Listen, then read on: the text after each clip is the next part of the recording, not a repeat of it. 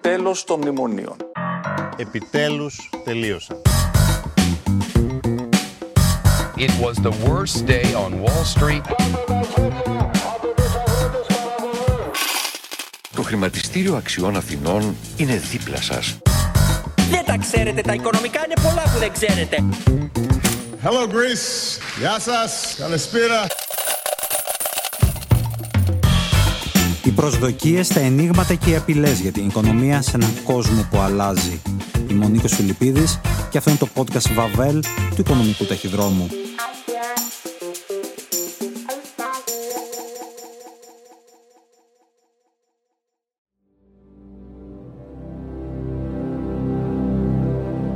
Καλημέρα, καλησπέρα και καλό σας βράδυ. Στο νέο επεισόδιο του podcast Βαβέλ θα μιλήσουμε για την αγορά εργασίας, τις προοπτικές απασχόλησης και το κρατικό σχέδιο για το θέμα. Έχουμε μαζί μας τον ειδικό, τον πρόεδρο της Δημόσιας Υπηρεσίας Απασχόλησης, τον παλιό καλό ΟΑΕΔ, Σπύρο Πρωτοψάλτη. Καλή σας ακρόαση.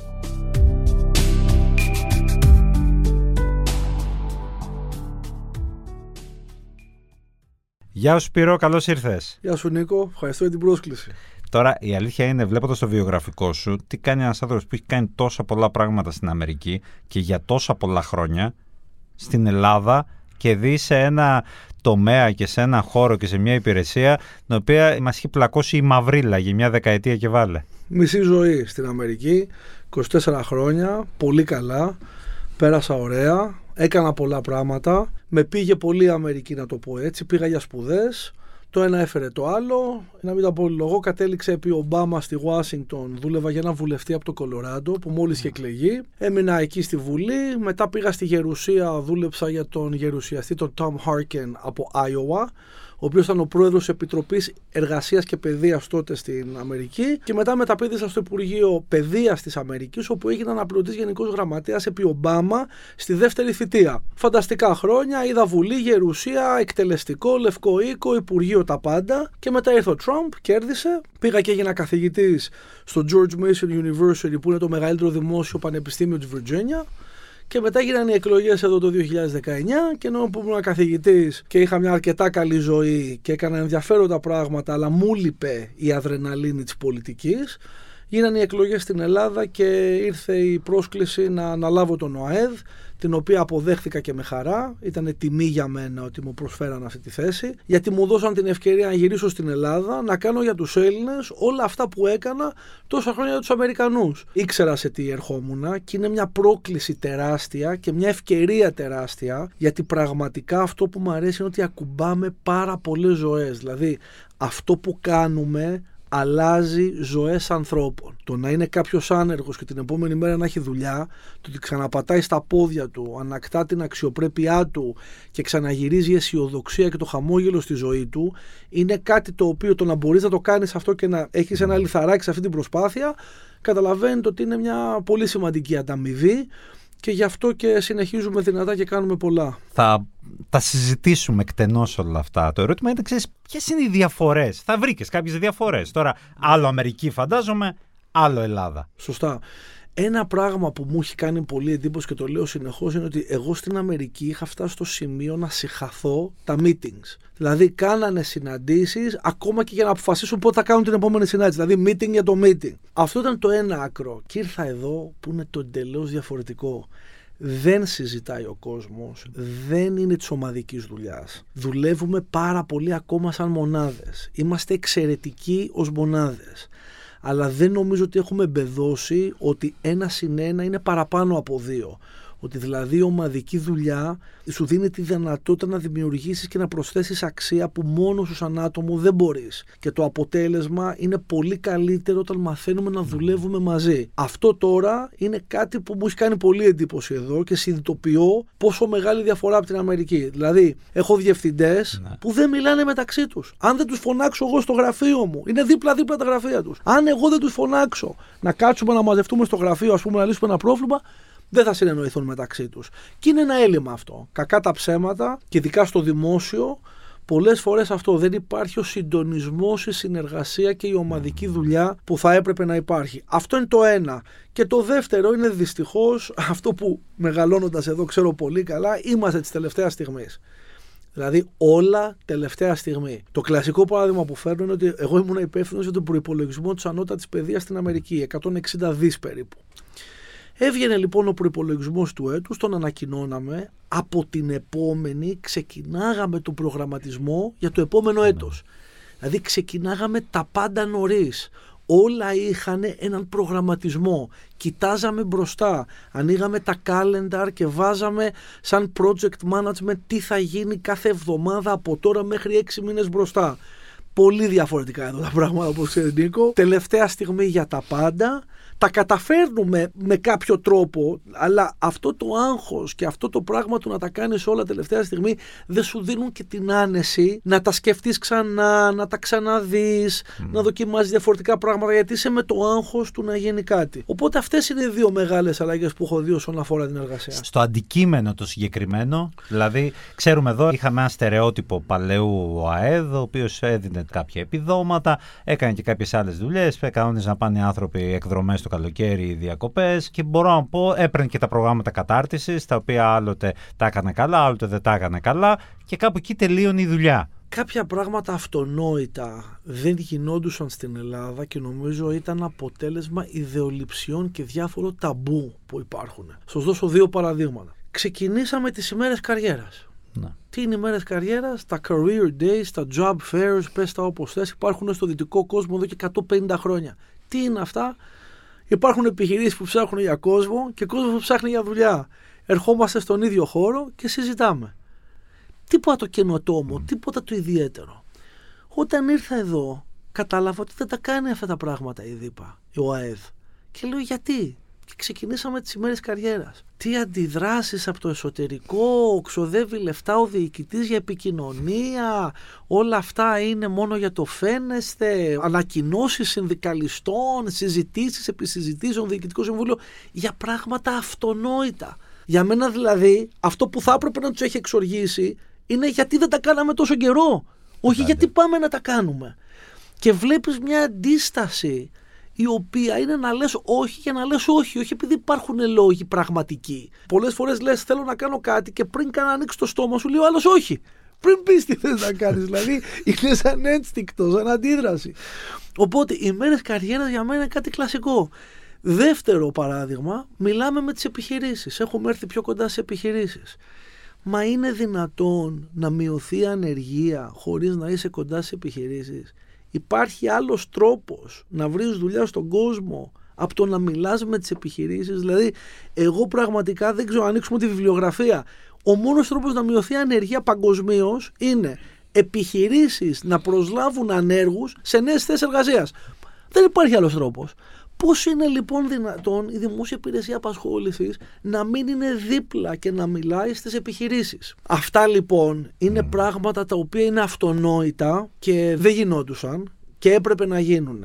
Κάλιο αργά παρά ποτέ νομίζω ότι έχει αρχίσει να γίνεται μια αλλαγή. Το όνομα ήταν γιατί έπρεπε να σηματοδοτήσει αυτή τη μεταξέλιξη. Δεν μπορεί να αλλάξει τα πάντα και να αφήσει το ίδιο όνομα. Ρωτήσανε τον κόσμο προς τιμήν της η προηγούμενη διοίκηση πριν φύγει στις αρχές του 19 παράγγειλε μία έρευνα να δει πώς βλέπουν οι πολίτες τον ΟΑΕΔ. Και τι βρήκε η έρευνα, αυτό που να φανταστούμε όλοι. Ότι δηλαδή βλέπουν τον ΟΑΕΔ κάπου που πας να πάρεις επιδόματα, γραφειοκρατικός, εσωστρεφής, που διαχειρίζεται την ανεργία, δεν σε βοηθάει να βρεις δουλειά κτλ. κτλ. Άρα, επειδή σημασία έχει πώς σε βλέπουν οι άλλοι και όχι πώς βλέπεις τον εαυτό σου, όταν ρωτάς τον άλλον πώς σε βλέπει και σου λέει σε βλέπω έτσι, αυτό είναι καμπανάκι ότι πρέπει να αλλάξεις. Έχουμε ένα ζήτημα σε ό,τι αφορά τα μεγέθη. Βλέπουμε για παράδειγμα κλασική αναφορά των εγγεγραμμένων του ΑΕΔ, το 1.028.000 και τους ανέργους που μετράει η Ελστά που είναι 430.000. Αντιλαμβάνομαι δεν είμαι στην ομάδα των ανθρώπων που θεωρώ ότι επικρατεί το ένα νούμερο των άλλων. Δεν θα σε πάω εκεί. Απλώς μου κάνει εντύπωση για ποιο λόγο τα ευεργετήματα, γιατί είναι μια σειρά από πράγματα που κερδίζει κάποιος που είναι γεγραμμένος στη λίστα του ΑΕΔ, να τη διατηρούν τόσοι πολλοί άνθρωποι σε μια αγορά εργασίας η οποία είναι πολύ ζεστή όλοι ψάχνουν ή τουλάχιστον λένε ότι όλοι ψάχνουν για έναν εργαζόμενο. Είναι δυνατόν να έχουμε 1.028.000 εγγεγραμμένους στις λίστες σας; Κοιτάξτε, είναι δύο διαφορετικοί δείκτες που μετράνε δύο διαφορετικά πράγματα. Τι λέει η Ελστάτ; Κάνει ένα δειγματοληπτικό έλεγχο και λέει δουλεύεις, ψάχνεις για δουλειά, είσαι έτοιμος αύριο να ξεκινήσεις δουλειά; Σας λέω χοντρικά. Άρα δεν λέει απλώς αν δεν δουλεύεις. Σου λέει είσαι άμεσα διαθέσιμος για εργασία και αν αναζητάς ενεργά εργασία. Αυτή η τριπλέτα δεν δουλεύω, ψάχνω για δουλειά και είμαι άμεσα διαθέσιμος είναι ο παγκόσμιος ορισμός της ανεργίας. Δεν αρκεί δηλαδή απλώς να μην δουλεύεις, πρέπει να ψάχνεις και να είσαι διαθέσιμος. Πάμε. Τι κάνει η ΔΥΠΑ; Στη ΔΥΠΑ έρχεται και γράφεται όποιος λέει ότι δεν δουλεύει και δεν εμφανίζεται στην εργάνη. Αν ψάχνει για δουλειά, αν είναι άμεσα διαθέσιμος για δουλειά ή αν δουλεύει κάπου που δεν μπορώ να πιάσω από την εργάνη, αυτό δεν μπορώ να το ελέγξω εγώ. Άρα, δύο διαφορετικά νούμερα. Το ένα δειγματοληπτικό, το άλλο καθολικό. Το ένα self-reported με τρία πράγματα, το άλλο μόνο έλεγχος με εργάνη. Τώρα, το ξέρουμε όλοι αυτό ότι υπάρχουν άνθρωποι γραμμένοι στη ΔΥΠΑ που δεν ψάχνουν για δουλειά. Αυτό μου το λένε οι ίδιοι υπάλληλοι της ΔΥΠΑ. Εγώ έχω πάει σε όλες τις υπηρεσίες της ΔΥΠΑ. 116. Έχω πάει σε όλες, σε όλη την Ελλάδα και σε κάποιες έχω πάει και πολλές φορές. Γιατί το κάνω αυτό, καταρχάς μαθαίνω πράγματα που δεν θα μάθω ποτέ αν κάτσω στο γραφείο μου στον άλυμο που έρχονται και μου παρουσιάζουν την εικόνα που θέλουν. Και αυτοί που δεν το κάνουν, και δυστυχώς είναι πολλοί, και το λέω και στους γενικούς διευθυντές μου κτλ., δεν ξέρουν τι χάνουν. Δεν ξέρουν τι χάνουν. Η δουλειά τους θα ήταν 80% πιο σωστή, αποτελεσματική και ευκολότερη αν μιλάγαν στον κόσμο. Πηγαίναμε λοιπόν δεξιά και αριστερά και μας λέγανε οι εργαζόμενοι, κάντε κάτι με το μητρό να ξεκαθαριστεί. Έχουμε κόσμο και κοσμάκι που δεν θέλει να εργαστεί και είναι γραμμένο σε εμάς. Το ακούω μία, το ακούω δύο, το ακούω δέκα. Άρχισα μετά να κάνω ένα άτυπο πολ. Σε κάθε υπηρεσία που πήγαινα έλεγα από τους 10 εγγεγραμμένους πόσοι πραγματικά ψάχνουν για δουλειά. Ρώταγα τους υπαλλήλους μας. Και όλοι οι υπάλληλοι μου λέγανε από έναν έως πέντε, οι περισσότεροι δύο με τρεις και σε ένα ΚΠΑ, κέντρο προώθησης απασχόλησης, μου είπαν πέντε και σε ένα ΚΠΑ μου είπαν ένας στους 10. Οκ, λοιπόν, συνεχίζουμε, συνεχίζουμε και πάμε τώρα με τον πρώην Υπουργό, τον κύριο Χατζηδάκη, τον Κωστή, στην Κέρκυρα και είναι η πρώτη του επίσκεψη σε υπηρεσία. Πάει πρώτα στον ΕΦΚΑ και μετά πάμε στο κέντρο μας. Και είμαι εγώ και υπουργός. Πρώτη φορά σε υπηρεσία της ΔΥΠΑ. Μπαίνει μέσα ο υπουργός, χαιρετούρες, ιστορίες. Πάμε στους εργασιακούς συμβούλους μας. Γυρίζει και λέει ο υπουργός, παιδιά, τι σας απασχολεί, ποιο είναι το πρόβλημα εδώ; Γυρίζουν και του λένε οι εργασιακοί, τους παίρνουμε τηλέφωνο να πάνε και δεν πάνε για δουλειά. Λένε οι εργασιακοί σύμβουλοι στον Υπουργό Εργασίας. Τους λέει γιατί ρε παιδιά, λέει κάποιοι θέλουν μόνο να δουλεύουν 5 με 6 μήνες. Όταν δηλαδή τους λέμε ότι η δουλειά που προσφέρεται είναι 12 μήνη, οι ίδιοι αρνούνται. Κάποιοι δεν ψάχνουν για δουλειά και λέει: Μην με ξαναπάρεις τηλέφωνο, εγώ είμαι γραμμένος για άλλους λόγους. Άρα, όταν το ακούει αυτό ο ίδιος Υπουργός Εργασίας, που εγώ το είχα ακούσει ήδη στις περισσότερες υπηρεσίες, καταλάβαμε όλοι ότι κάτι πρέπει να κάνουμε. Τι κάναμε λοιπόν, για πρώτη φορά πέρασε νόμος ο 4921 του 2022 που λέει καταρχάς βάλαμε εισοδηματικά κριτήρια. Αν δηλαδή είσαι γραμμένος σε εμάς και έχεις εισόδημα πάνω από το επίδομα θέρμανσης, δεν έχεις πια τις παροχές που είχες. Ένα το κρατούμενο. Και δεύτερον και πιο σημαντικό για μένα, βάλαμε υποχρεώσεις και της ΔΥΠΑ απέναντι στους ανέργους, αλλά και στους ανέργους απέναντι στη ΔΥΠΑ. Και είπαμε, αν σου προσφέρω δουλειά τρεις φορές και αρνηθείς, θα σε διαγράψω. Αν σε βρω να απασχολείσαι ενώ μου έχεις πει ότι είσαι άνεργος, θα υπάρχει ποινή. Άρα δηλαδή ουσιαστικά είπαμε ότι δεν μπορεί κάποιος να είναι γραμμένος στο Μητρό χωρίς να ψάχνει για δουλειά. Άρα θα έχουμε σημαντική μείωση του αριθμού των εγγεγραμμένων; Η μείωση θα επέλθει από την εφαρμογή αυτών των πολιτικών, αλλά δεν γίνονται όλα από τη μια μέρα στην άλλη. Η εφαρμογή τους θα είναι και σταδιακή Ναι. και στην αρχή ήπια, μέχρι που να καταλάβουν όλοι τους κανόνες. Αλλά δεν σας κρύβω ότι ένας μεγάλος λόγος είναι ότι για να πάρεις το ελάχιστο εγγυημένο εισόδημα πρέπει να είσαι γραμμένος στο Μητρό. Τώρα, μην πάμε από το ένα άκρο στο άλλο. Αυτό δεν σημαίνει ότι δεν έχουμε πάρα πολλούς ανέργους στη χώρα. Και αυτό δεν σημαίνει ότι δεν πρέπει να κάνουμε και αυτή είναι η δουλειά μας. Ό,τι περνάει από το χέρι μας, να βοηθήσουμε αυτούς που πραγματικά ψάχνουν για δουλειά. Αλλά ότι υπάρχουν άνθρωποι γραμμένοι στο μητρό της ΔΥΠΑ που δεν αναζητούν εργασία και δεν είναι άμεσα διαθέσιμοι για εργασία, αυτό ισχύει και προσπαθούμε να το διορθώσουμε. Οκ, άρα θα έχουμε αποκλιμάκωση θεωρητικά, εγώ εικάζω, του αριθμού των εγγεγραμμένων στον ΟΑΕΔ. Υπάρχει βέβαια αυτός ο αριθμός που μετράει η Ελστάτ, 430.000. Πρέπει να πω ότι ιστορικά, αν κάτσουμε και δούμε και πριν την οικονομική κρίση, περίπου αυτό ήταν ο στάνταρ αριθμός των ανέργων στην Ελλάδα. Δηλαδή, ακόμα και όταν την εποχή που παίρναμε διακοποδάνεια για να πάμε για Σαββατοκύριακο στο Λονδίνο ή για εβδομάδα στη Νέα Υόρκη και στο Empire State Building για επίσκεψη, ακόμα και τότε ο αριθμός των ανέργων ήταν αυτός. Πώς μπορεί τώρα αυτός να μειωθεί τη στιγμή που λέμε ότι έχουμε ανάγκες 200-300 χιλιάδων επιπλέον εργαζομένων στην ελληνική οικονομία. Είναι ένα σύνθετο πρόβλημα αυτό το οποίο τώρα περιγράφεται και έχει αναλωθεί μεγάλο κομμάτι της θητείας μου στο να επιλύσουμε αυτό το πρόβλημα που είναι το θέμα της αναντιστοιχίας δεξιοτήτων. Τι σημαίνει; Υπάρχει κόσμος που ψάχνει για δουλειά που πολύ απλά δεν έχει τις γνώσεις, τα προσόντα και τις δεξιότητες που θέλουν οι επιχειρήσεις. Το κλασικό παράδειγμα που φέρνω, γιατί πολλές φορές το ακούω αυτό, μου λένε, ας πούμε, επιχειρηματίες μου λένε όλοι αυτοί οι άνεργοι γιατί δεν βρίσκω κανέναν. Τι ψάχνεις, μάγειρα. Μα για να γίνει κάποιος μάγειρας πρέπει να εκπαιδευτεί. Δεν μπορεί να μαγειρέψεις για 200 άτομα επειδή είσαι άνεργος. Δηλαδή δεν σημαίνει ότι επειδή είσαι στο μητρό και είσαι άνεργος, αύριο το πρωί μπορεί να βάλεις τη στολή του σεφ και να μπεις σε ένα ξενοδοχείο να μαγειρέψεις με 200. Αυτός ο άνθρωπος ποτέ δεν έμαθε ένα επάγγελμα που αυτή τη στιγμή να υπάρχει σε ζήτηση. Έχουμε ένα θέμα λοιπόν αυτό. Είναι η αντιστοίχηση δεξιοτήτων. Ένα άλλο θέμα είναι το spatial mismatch που λέμε στα αγγλικά, που είναι η χωρική αναντιστοιχία. Δηλαδή, αλλού είναι οι δουλειές, αλλού είναι οι άνεργοι. Βλέπε στην ύπεθρο με το αγροτικό τομέα, βλέπε με τις βιομηχανικές ζώνες. Δηλαδή, υπάρχουν δουλειές στα ενόφυτα. Ο άλλος που μένει Αθήνα δεν είναι εύκολο να πάει στα ενόφυτα να δουλέψει. Οπότε υπάρχει και αυτό το κομμάτι. Και μετά βέβαια υπάρχει και το κομμάτι, και εδώ είναι μια μεγάλη κουβέντα που πρέπει να ανοίξει στην Ελλάδα, και των μισθών και των συνθήκων εργασίας και το πώς βλέπει ο εργοδότης τον εργαζόμενο. Εγώ ξέρετε, έχω αυτή την ιδιαίτερη θέση ως διοικητής και βλέπω και την προσφορά και τη ζήτηση. Και εδώ θα σας πω, βλέπω πολλές προβληματικές συμπεριφορές και στην προσφορά αλλά και στη ζήτηση. Βλέπω επιχειρήσεις οι οποίες για να το πω όσο πιο απλά, από τη μήγα ξύγκη. Βλέπω επιχειρήσεις με ηλικιακή διάκριση σοριδών, δηλαδή δεν κοιτάνε κανέναν πάνω από κάποια ηλικία. Στην Αμερική η πρόσληψη είναι κάτι καλό. Ο άλλος λέει business is booming, I'm hiring. Δηλαδή είναι καλό το να προσλαμβάνεις, να παίρνεις κόσμο, να επεκτείνεσαι. Εδώ βλέπεις μια διστακτικότητα στην πρόσληψη. Σαν να λέει θα πάρω ό,τι περισσότερο μπορώ από αυτούς που έχω πριν προσθέσω άλλη μια μονάδα. Ενώ στην Αμερική είναι πολύ, τώρα θα μου πεις εκεί και απολύεις και πιο εύκολα, το καταλαβαίνω. Αλλά θέλω να πω ότι βλέπεις εδώ στην Ελλάδα ακόμα μια αντίληψη ότι ο εργαζόμενος είναι ένα κόστος, είναι ένα βάρος. Όταν στην πραγματικότητα ο εργαζόμενος είναι, το ανθρώπινο κεφάλαιο, είναι μια επένδυση. Αυτός είναι που θα σου αυξήσει την παραγωγικότητα, θα σου αυξήσει το κέρδος, όλα θα γίνουν μέσα από τους ανθρώπους. Οπότε και ο Έλληνας επιχειρηματίας πρέπει λιγάκι σιγά σιγά να αλλάξει την αντίληψή του και να δει ότι ο εργαζόμενος είναι μια επένδυση, όχι κόστος. Αυτό θα πάρει λίγο χρόνο.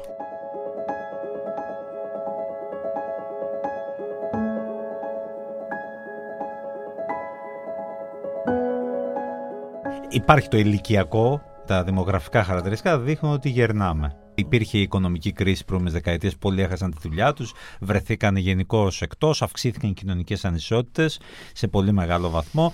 Είναι αυτή η κατηγορία των ανθρώπων, άνω των 50, που οι οποίοι δυσκολεύονται να βρουν δουλειά. Με όριο συνταξιοδότηση θυμίζουμε τα 67 χρόνια για τη δική μας τη γενιά. Άρα μιλάμε για μια κατάσταση η οποία είναι αρκετά δύσκολη να μπορέσουν στη διάρθρωση αυτή της οικονομίας ελληνικής, η οποία τι έχει, τουρισμό, αγροτική παραγωγή, που τι ψάχνουν όλοι, νέους. Ανθρώπους που να είναι δυνατοί, να είναι στους πελάτες ευχάριστοι να τους βλέπεις. Ένας άνθρωπος άνω των 55 γίνεται λίγο πιο βάρης, πιο δύσκολος. Για αυτούς τι κάνετε; Κάνουμε πολλά, αλλά τώρα θα μου δώσετε το πάτημα να σας πω για μια ενδιαφέρουσα συζήτηση που είχα το Σάββατο. Το Σάββατο είχαμε μια εκδήλωση, Job Ready λεγόταν, ήταν δεύτερη που κάναμε. Που τι έκανε, σε βοηθάω να φτιάξεις το βιογραφικό σου, να προετοιμαστείς για μια συνέντευξη. Εργαστήρια ουσιαστικά, σεμινάρια προετοιμασίας, γι' αυτό και λέγεται Job Ready, προετοιμασίας για εργασία. Μας τα ζήταγε ο κόσμος, τα κάναμε, πάνε πολύ καλά κτλ. Έρχεται λοιπόν και ανοίγω κουβέντα με έναν άνεργο που είχε έρθει το Σάββατο και του λέω: Τι κάνεις, μου δίνει το βιογραφικό του και μου λέει την ιστορία του. Τώρα, μη στα πολύ λόγο, τι μου είπε; Αυτός τώρα είναι γύρω στα 50, είναι από αυτούς Λυκείου. Μόνος του ανήπαντρος ζει στην Αθήνα. με 479 προσπαθεί να επιβιώσει. Είναι χωρίς δουλειά 10 μήνες. Του μένουν άλλοι 2 μήνες επίδομα. Τον έπιασε η μέση του, ήταν σε αποθήκες και σήκωνε πράγματα κτλ. Αυτός τώρα μου λέει ότι πάει παντού, όπου βλέπει ζητείται εργαζόμενος και χτυπάει την πόρτα. Παντού την κλείνουν την πόρτα λόγω ηλικίας. Πήγε στο φούρνο, μου λέει προχθές, έγραφε απ' έξω, ζητείτε πολιτής.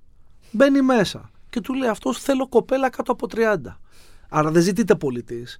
Ζητείτε πολίτρια κάτω των 30. Αυτός θα μπορούσε να σερβίρει κουλουράκια και να βάλει το ψωμί να το τυλίξει. Δηλαδή δεν σηκώνει κάτι, δεν του κάνει, δηλαδή ο εργοδότης ψάχνει για κάτι άλλο και πιο συγκεκριμένο. Αυτή λοιπόν η ηλικιακή διάκριση αναγκάζει τη ΔΥΠΑ να δημιουργήσει προγράμματα που δίνουμε όσο το δυνατόν μεγαλύτερα κίνητρα στις επιχειρήσεις να τους προσλάβουμε. Λέμε λοιπόν, αν προσλάβεις κάποιον που είναι 30 ετών θα πάρεις 300 ευρώ το μήνα, αν προσλάβει κάποιον που είναι πάνω από 55 ετών θα πάρεις 700 ευρώ το μήνα. Δηλαδή δίνουμε μεγαλύτερα κίνητρα σε επιχειρήσεις να πάρουν άτομα μεγαλύτερης ηλικίας. Φτιάξαμε και ένα πρόγραμμα να πάνε στους Δήμους, διότι ακόμα και με τα κίνητρα πολλές επιχειρήσεις δεν ανταποκρίνονταν και έχουμε ένα πολύ πετυχημένο πρόγραμμα πάνω από 55 ετών. Μπορεί να πας σε Δήμους για ένα συν ένα χρόνο. Αλλά όλο αυτό δεν λύνεται μόνο προφανώς με αυτά τα προβλήματα. Πρέπει η νοοτροπία και η κουλτούρα να αλλάξει. Και να σου πω κάτι, ναι. Νίκο, έχουμε πάρει εμείς τέτοιους ανθρώπους στη ΔΥΠΑ. Δουλεύουν σε εμάς. Ξέρεις γιατί, ας πούμε, επιτραπεί ναι. αστέρια μιλάμε. Ο άλλος ήταν αρχιλογιστής της Volkswagen και δουλεύει στο ΚΠΑΜΟ. Κάνει παπάδες με τα Excel. Οι συνάδελφοι μου λένε ότι είναι ό,τι καλύτερο έχουμε δει. Αυτός ο άνθρωπος, γιατί δεν μπορούσε να βρει δουλειά; Μετά από τόσα χρόνια με τέτοιο βιογραφικό, ο άλλος δεν το άνοιγε καν όταν έβλεπε την ημερομηνία γέννησης. Αυτοί χάνουν που δεν τους παίρνουν, διότι είναι επαγγελματίες, έχουν τρομερές εμπειρίες, ξέρουν να φέρονται σε εργασιακό χώρο, Δηλαδή έχουν αυτή την εμπειρία και του πώς θα πάω καλά με τους συναδέλφους και διατηρώ ισορροπίες στο εργασιακό χώρο. Είναι όριμοι. Δηλαδή είναι φοβεροί εργαζόμενοι. Είναι τρομερή χασούρα της ελληνικής επιχείρησης που έχει αυτή την ηλικιακή διάκριση που δεν επενδύει σε αυτούς. Γιατί, για τα 200-300 παραπάνω που ίσως να ζητάει λόγω της εμπειρίας και να πρέπει να πάρει. Δηλαδή αυτό είναι μια κοντόφθαλμη οπτική η οποία δεν καταλαβαίνουν στο τέλος θα τους κοστίσει πιο πολύ. Θα έχουν μεγαλύτερο turnover, δηλαδή θα έχουν περισσότερες αλλαγές προσωπικού από αυτούς τους οποίους θα επενδύουν και θα φεύγουν, από το να πάρει κάποιον έμπειρο, σταθερό, ο οποίος ξέρει τι θέλει, ξέρει τι κάνει, φέρνει τρομερές γνώσεις και δεξιότητες και παραμένει ένας μόνιμος υπάλληλος που σου βγάζει δουλειά και είναι παραγωγικός. Αυτό το βλέπω εγώ ως εργοδότης πλέον, γιατί αυτοί έχουν έρθει στη ΔΥΠΑ και μου λένε όλοι τα καλύτερα παντού.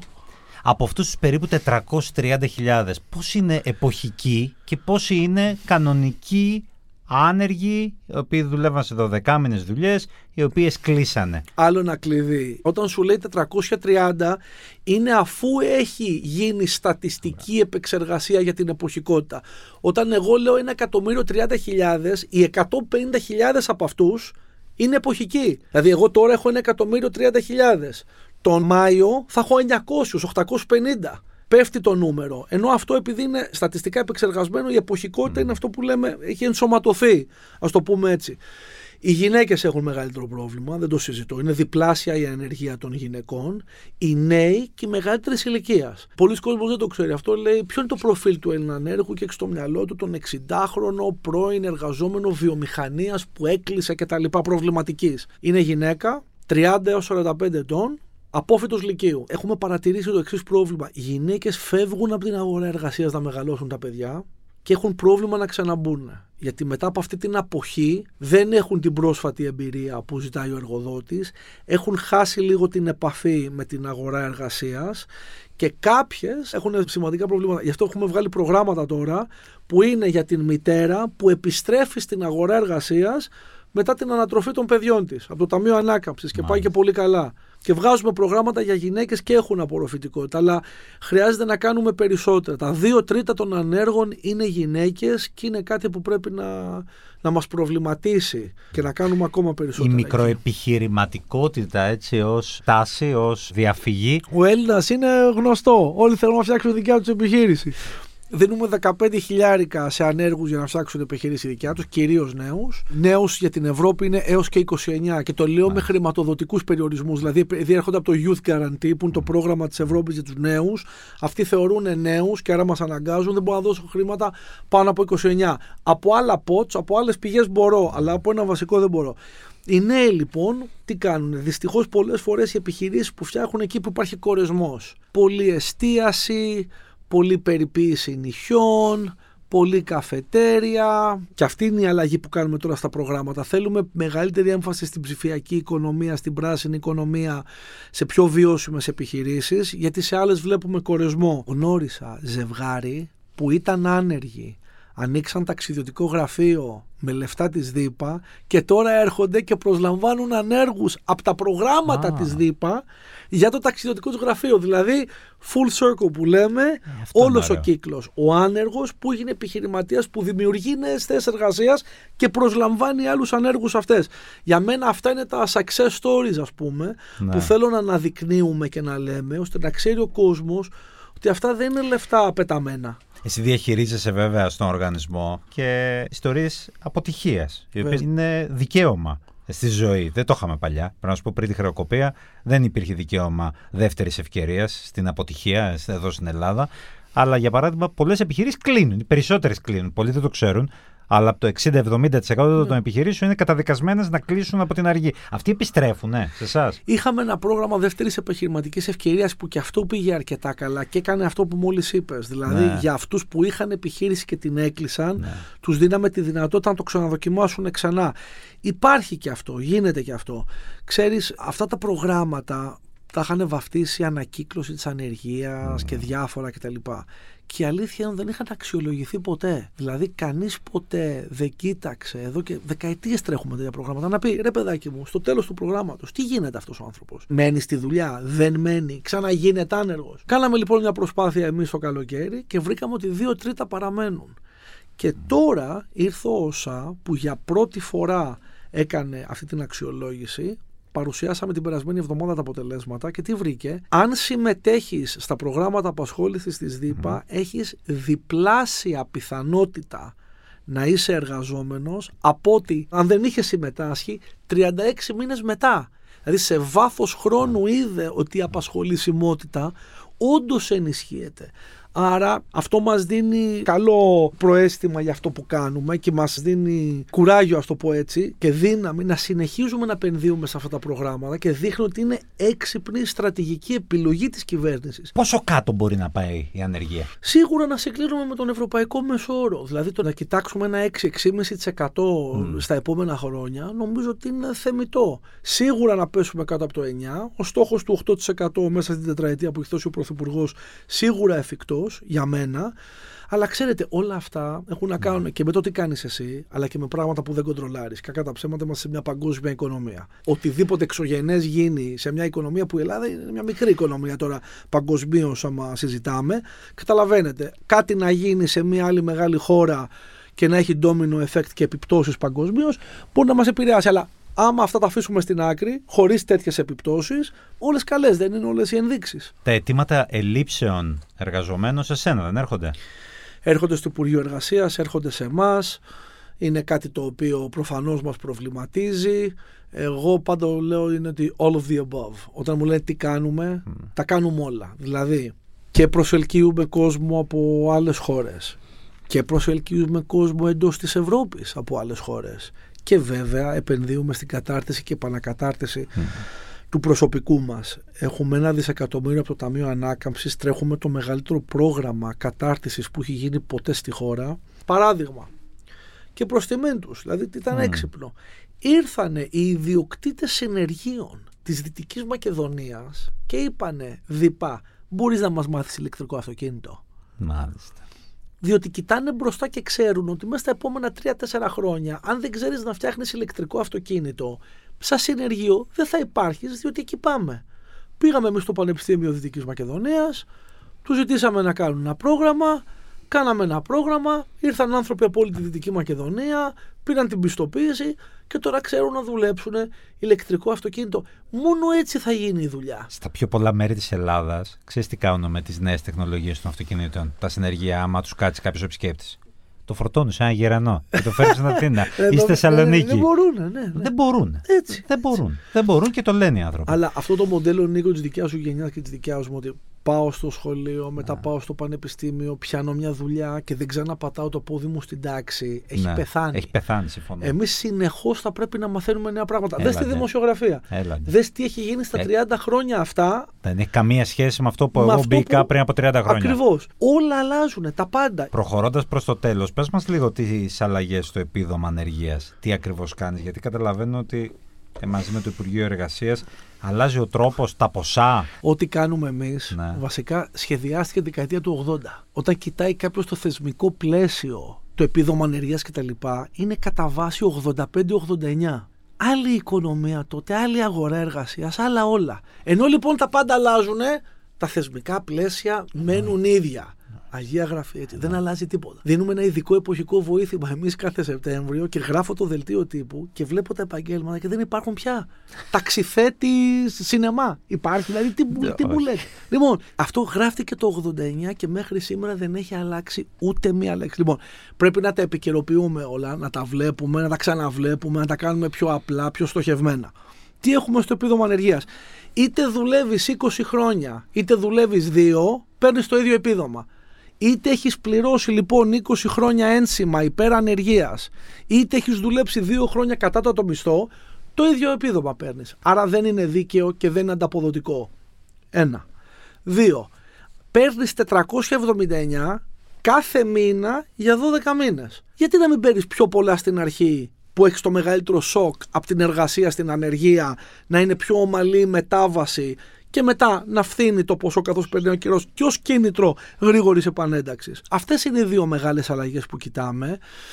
Τις μελετάμε με τον όσα, είδαμε και την μεταρρύθμιση στη Γαλλία και σε κάποια άλλα κράτη, έχουμε κάνει κάποιες μελέτες και θέλουμε με τα χρήματα που μας έχει δώσει το Ταμείο να κάνουμε ένα πιλωτικό, να δούμε αυτές τις επιπτώσεις αυτού και να κάνουμε αλλαγές. Από πού θα ξεκινήσει το πιλωτικό, Δεν ξέρω, έχουμε δύο μεθοδολογικές οδούς. Ή να κάνουμε γεωγραφικά κάπου κάτι ή να κάνουμε ένα random sample πανελλήνιο. Ο λόγος όμως που το πιλωτικό θα κοστίσει και έχουμε 100 εκατομμύρια ευρώ είναι γιατί δίνεις κάτι παραπάνω.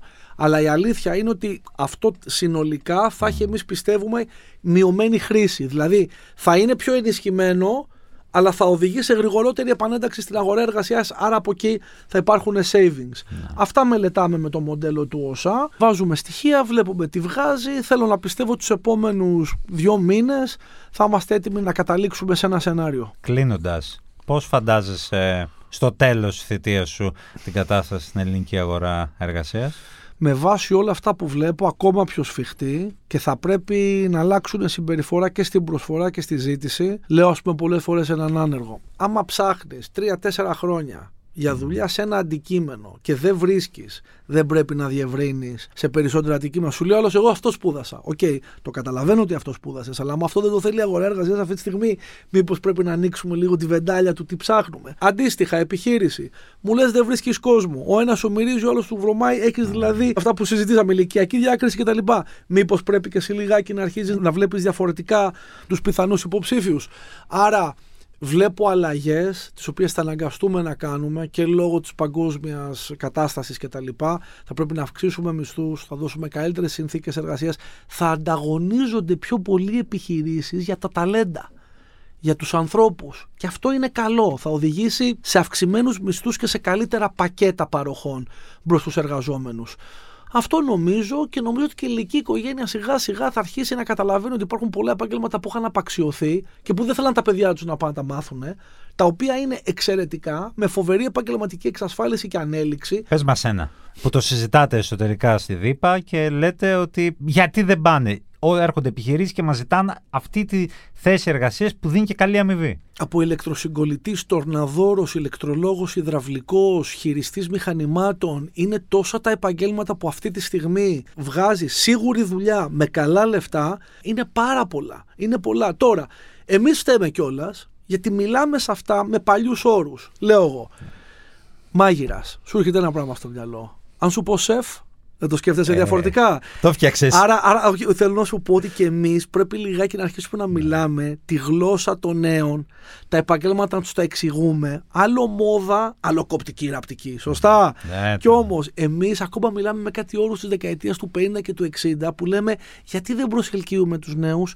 Μα δεν μιλάμε κι εμείς τη γλώσσα τους, ούτε πάμε να τους δείξουμε τι πραγματικά σημαίνει αυτό το επάγγελμα και μετά λέμε γιατί δεν έρχονται. Δεν τους προσεγγίζουμε. Άρα πρέπει και εμείς, σαν κράτος, σαν εκπαιδευτικοί κτλ., να αλλάξουμε την προσέγγιση μας και να μιλήσουμε στην ελληνική οικογένεια και στο παιδί και να τους εξηγήσουμε με πραγματικά στοιχεία τι συμβαίνει στην αγορά εργασίας, ποια είναι τα επαγγέλματα, ποιες είναι οι οδοί, πώς φτάνεις εκεί και να τους βοηθήσουμε να κάνουν την επιλογή που είναι σωστή για τον εαυτό τους. Δεν πρέπει να κάνουν όλα τα ίδια πράγματα, αλλά να έχουν την πληροφορία που χρειάζεται για να κάνουν μια σωστή επιλογή. Ευχαριστώ Σπύρο. Εγώ σε ευχαριστώ, Νίκο. Το podcast Vavel είναι μια παραγωγή της Alter Ego Media. Παρουσίαση Νίκος Φιλιππίδης. Ηχοληψία και τεχνική επεξεργασία Στέλιος Τριανταφύλου. Επιμέλεια παραγωγής Σωτηρία Δημητρίου Έλενα Κούση. Για να μην χάσετε κανένα επεισόδιο, ακολουθήστε μας στο Spotify ή στα Apple Podcast ή μπείτε στο ot.gr για να ακούσετε το podcast.